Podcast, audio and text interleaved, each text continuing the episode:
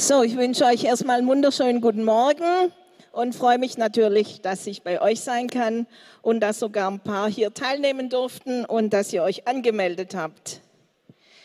Ähm, ich habe heute ein ganz interessantes Thema. Wir sind ja gerade in stürmischen Zeiten, glaube ich, oder? Ist das in Deutschland genauso? Also bei uns in Kolumbien haben wir ganz stürmische. Und da ist nun mal die Frage, wohin schaust du, wohin schaue ich, wenn es Sturm gibt? Man kann ja da verschiedene Blickrichtungen einnehmen, verschiedene Meinungen haben. Und ähm, da hat ähm, eine Frau, die, glaube ich, auch viele Leute kennen, ähm, was machst du oder wohin schaust du? Es gibt da drei Richtungen, die man einnehmen kann. Man kann auf sich selber schauen, man kann um sich herum schauen oder man kann auch auf Gott schauen. Und da sagt die Corinne Boom, wenn du auf die Welt schaust, dann wirst du gestresst. Schau um dich rum, hör die Nachrichten, ähm, letzte Geschichte Afghanistan, schau und man wird wirklich gestresst und denkt, wie soll das alles noch enden? Und wenn du auf dich selber schaust, dann merkst du auf einmal, das kann ich, das kann ich nicht, das kann ich auch nicht, das kann ich auch nicht. Und vielleicht wirst du dann depressiv. Und wenn du aber auf Gott schaust, das haben wir heute Morgen schon gemacht, auch in der Anbetung, dann können wir zur Ruhe kommen. Und nur dann. Man kann Yoga-Übungen machen, man kann alles Mögliche machen, aber wenn wir auf Gott schauen, dann kommen wir wirklich zur Ruhe. Und dann ist es noch, nicht nur ein momentaner Zustand, sondern ein Dauerzustand kann das dann werden. Und ähm, dann entscheide ich mich aber, das ist Foto 2, wenn ihr das weitermachen wollt, da hinten, genau das hier. Wenn ich auf Gott schaue, dann muss ich mich dafür entscheiden. Jeder Einzelne. Das kann dir auch keiner abnehmen. Und ähm, da hat der Psalmschreiber, glaube das war auch der David, der hat gesagt, ich hebe meine Augen auf zu den Bergen. Woher kommt meine Hilfe? Meine Hilfe kommt von dem Herrn, der Himmel und Erde gemacht hat. Er wird nicht zulassen, dass dein Fuß wankt. Dein Hüter schläft und schlummert nicht. Hier neben diesem Spruch haben wir ein Foto.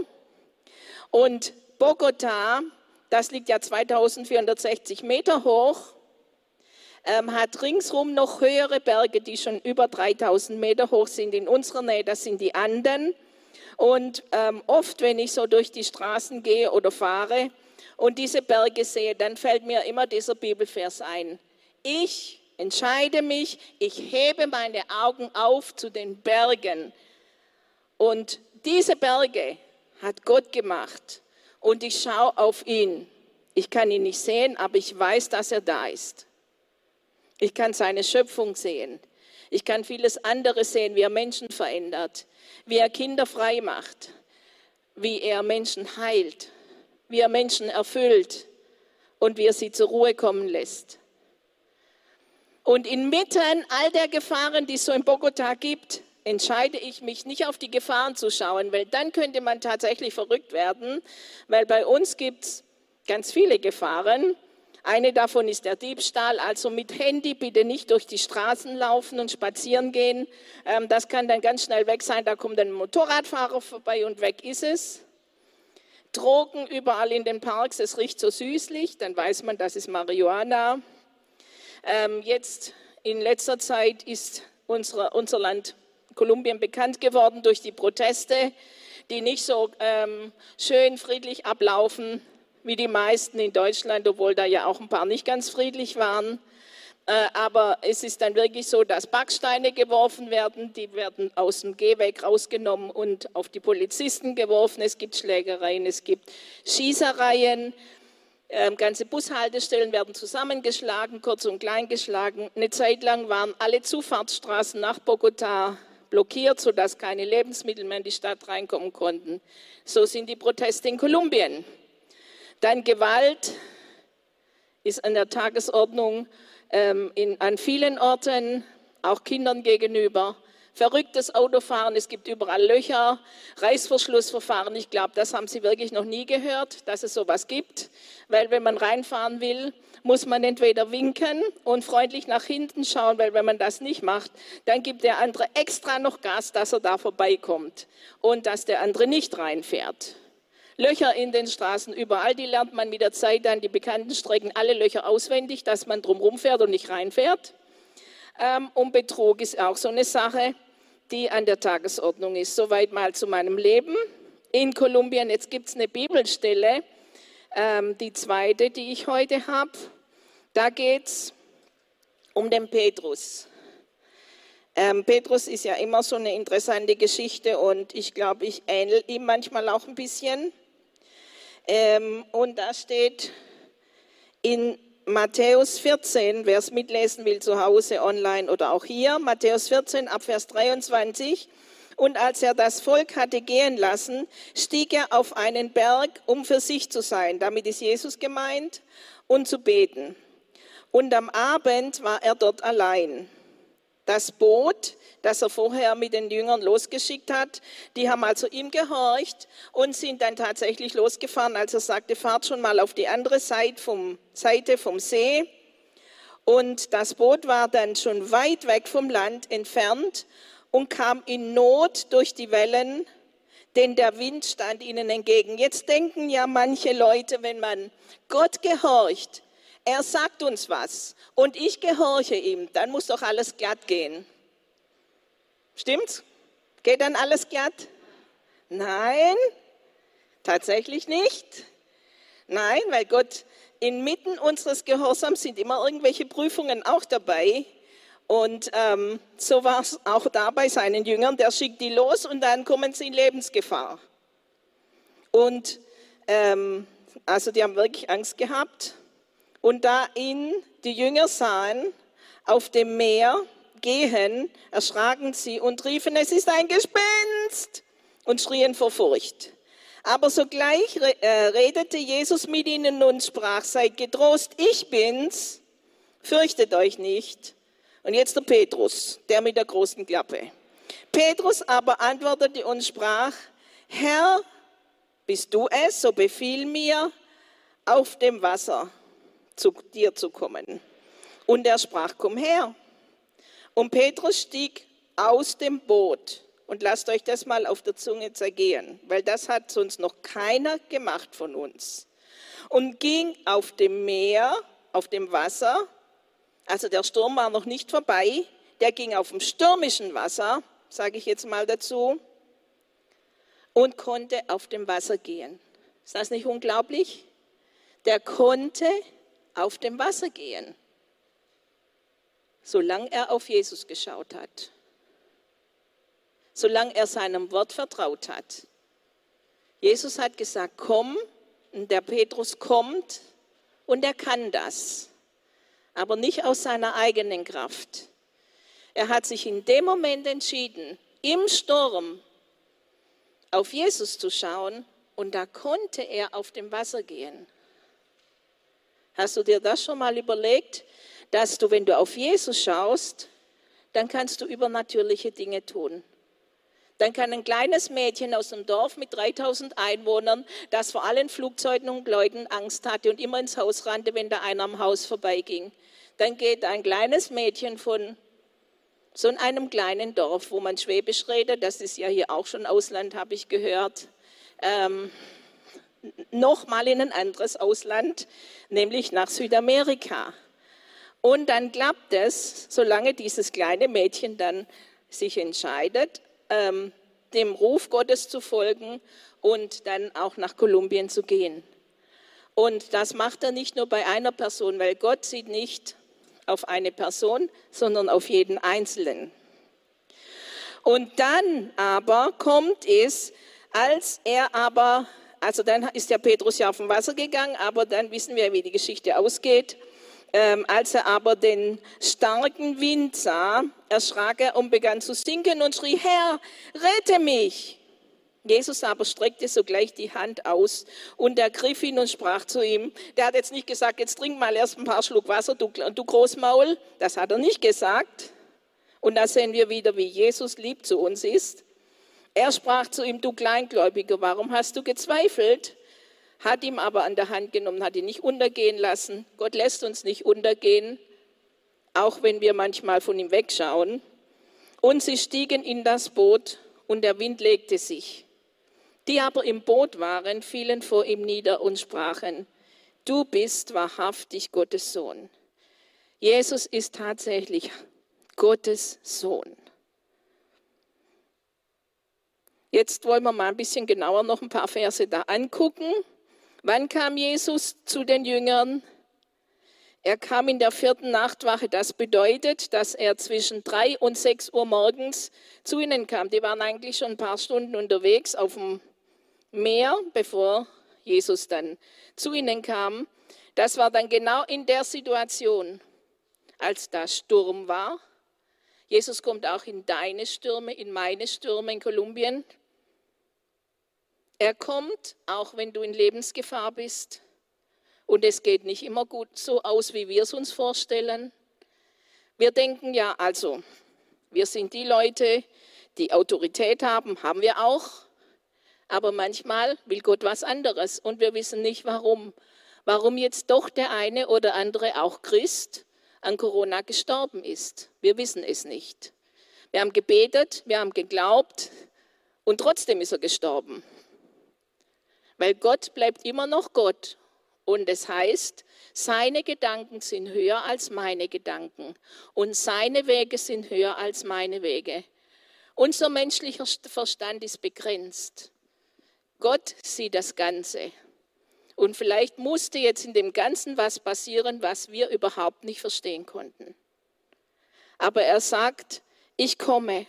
Und wenn ich da bin, auch wenn es nicht so ausgeht, wie du es denkst, ist alles gut. Fürchte dich nicht. Hab keine Angst, ich bin da, ich bin in Kontrolle. Da ist einer über meinem Leben, der ist in Kontrolle. Auch wenn du denkst, also meine Finanzen, mein Haus, meine Verwandten, meine Freunde oder Feinde, ich weiß nicht, meine Situation. Und dann sagt Jesus, hi, ich bin da und du darfst auf mich schauen und dann passieren übernatürliche Dinge. Ich will mal ein paar äh, Sachen erzählen, die so bei mir waren. Also da habe ich eine ganze Liste aufgeführt, ähm, was so in den letzten zwei Jahren bei uns los war. Also was immer los ist, das ist schon 27 Jahre so, dass man, wenn man in eine andere Kultur kommt und fremde Kinder erzieht, die ticken erstmal ganz anders. Ähm, ich war Erzieherin in Deutschland. Ich habe Jungschar geleitet. Ich habe Kings Kids mitgemacht und viele andere Sachen. Aber das waren deutsche Kinder. Und die waren von meiner Kultur und von unserer Kultur hier. Und da wusste man so einigermaßen, wie man reagieren soll. Jetzt hast du aber kolumbianische Kinder, die ganz andere Dinge erlebt haben, die wir uns gar nicht so richtig vorstellen können, dass sowas überhaupt gibt. Und dass die dann anders reagieren, ist doch klar. Und dann sagt Gott, hey, schau auf mich, ich gebe dir eine Lösung. Ich zeige dir, wie es gehen soll. Und trotzdem kann sich das Kind dann auch so entscheiden, dass es nicht mehr bei uns bleiben will. Und dass es nicht gehorchen will. Also das haben wir ganz häufig. Aber wir haben auch andere. Wenn ich inmitten einer Corona-Krise, das war dann bei mir auch so, als das anfing mit Corona und in Deutschland alle Klopapier gekauft haben, wisst ihr noch, dass es keine Klopapier mehr gab in den Läden, ähm, dann war ich, ähm, plötzlich habe ich was an der Galle gehabt, da war Stress natürlich auch vorher da. Und ich kam dann äh, mittags um zwei ins Krankenhaus, ähm, und am Abend um elf wurde ich operiert und um zwei nachts wurde ich wieder entlassen, weil bei Corona darf natürlich, wenn es möglich ist, keiner im Krankenhaus bleiben. Und dann musste ich gleich noch zwei Treppen zu Hause hochlaufen, als das war.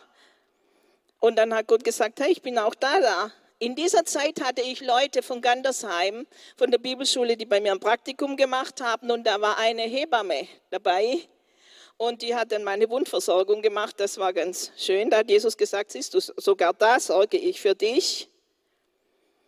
Oder wenn in der Gemeinde, in einer schönen großen Gemeinde, wo ganz toller Lobpreis ist, ähm, immer noch keine Vision für unsere Arbeit da ist und wir total frustriert sein, sind, dann sagt Gott, hey, ich habe da auch was für dich.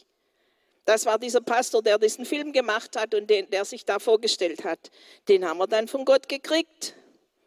Oder ähm, am Anfang haben wir alle ganz fleißig gebetet, Herr, mach, dass keiner von uns im Kinderheim Corona kriegt, weil wir wissen ja gar nicht, was wir dann machen sollen. Ähm, das war gar nicht so einfach. Und dann waren ähm, fast 30 Kinder ähm, drei Monate lang wirklich eingesperrt. Bei uns durften die nicht mal vor die Haustür gehen. Und wir haben gebetet und dann kam halt doch Corona auch uns besuchen. Und, aber Gott hat da auch seine Hand drüber gehalten. Es hat niemand so schlimm gekriegt, dass er ins Krankenhaus musste. Oder was haben wir noch? Die Proteste habe ich schon erwähnt. Dann war noch, noch was, das jetzt, als ich schon hier war in Deutschland, ich bin schon seit Juni hier und gehe in zwei Wochen wieder. Heute in zwei Wochen sitze ich um diese Zeit im Flugzeug Richtung Bogota. Ähm, und dann kam plötzlich die Nachricht vom Büro von VM, international heißt es ja jetzt die Fellberder Mission, ähm, sagen dann, du bist 2000 im Minus, weil weniger Spenden reinkamen. Leute haben abgesagt, weil sie eben keine Arbeit mehr hatten oder nicht mehr genug Geld. Und dann durfte ich in diesen zwei Monaten, drei fast jetzt, in denen ich da bin, erleben, dass dieses Loch wieder zu wird, zukommt. Es ist gestopft. Gott hat ähm, übernatürlich gewirkt und Sonderspenden geschenkt. Das hat mich natürlich auch gefreut. Und ähm, dann ist äh, auch ähm, dieses Jahr noch was nicht so Schönes passiert. Da ist mein Papa gestorben. Ähm, und ich konnte da nicht zur Beerdigung nach Deutschland kommen, weil man da ja erstmal in Quarantäne muss, weil wir auf ein Hochinzidenzgebiet kommen. Auch das war ein Sturm. Und ich konnte dann aber online wenigstens dabei sein. Wie gut, dass es Internet gibt inzwischen, oder? Gottesdienste per Internet, Predigten, Lobpreis, Beerdigungen, Hochzeiten, alles, was es so gibt, kann man heute alles mit Internet, obwohl es jetzt natürlich auch schön ist, dass wir alle wieder mal wieder hier sein können. Oder ähm, genau, als ich dann in Deutschland war, habe ich erfahren, dass eine ähm, ganz liebe Freundin aus Süddeutschland ähm, ALS bekommen hat. Und die glauben immer noch an ein Wunder, aber wir wissen nicht, ob dieses Wunder so eintrifft, wie, wir, uns, wie wir das uns wünschen, dass er wirklich gesund wird. Oder diese Psychologin, die sich gerade vorgestellt hat, die hat jetzt gekündigt, während ich in Deutschland bin. Jetzt, was mache ich denn da? Ich bin in Deutschland, die Psychologin sagt Tschüss, ähm, ich, mir passen da so ein paar Sachen nicht. Und äh, in unserem Heim, weil wir schwer erziehbare Kinder haben, müssen wir auch eine Psychologin haben, sonst können wir das Heim schließen. Dann habe ich zu dem Pastor, den wir jetzt haben, gesagt, was machen wir jetzt? Nicht genug Geld, keine Psychologin. Ähm, da kann man schnell mal von Gott weggucken und auf diese Situation.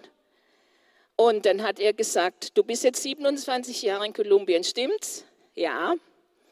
Ähm, hat Gott uns einmal hängen lassen in dieser Zeit? Nein. Hat er uns immer mit allem versorgt, was wir brauchen? Sogar mehr? Ja. War Gott in Kontrolle bis jetzt? Ja. Also wo liegt das Problem? Wo liegt das Problem? Wenn Gott in Kontrolle ist, wo liegt das Problem? Und das hat mir so unglaublich viel Glauben geschenkt, dass ich an die VM geschrieben habe, also noch einmal schickt uns bitte diesen Betrag, den wir eigentlich monatlich brauchen und nicht 1300 Euro weniger, weil das reicht uns nicht. Und ähm, das hat die Regina, heißt die, die dafür im Büro zuständig ist, die hat das auch gemacht.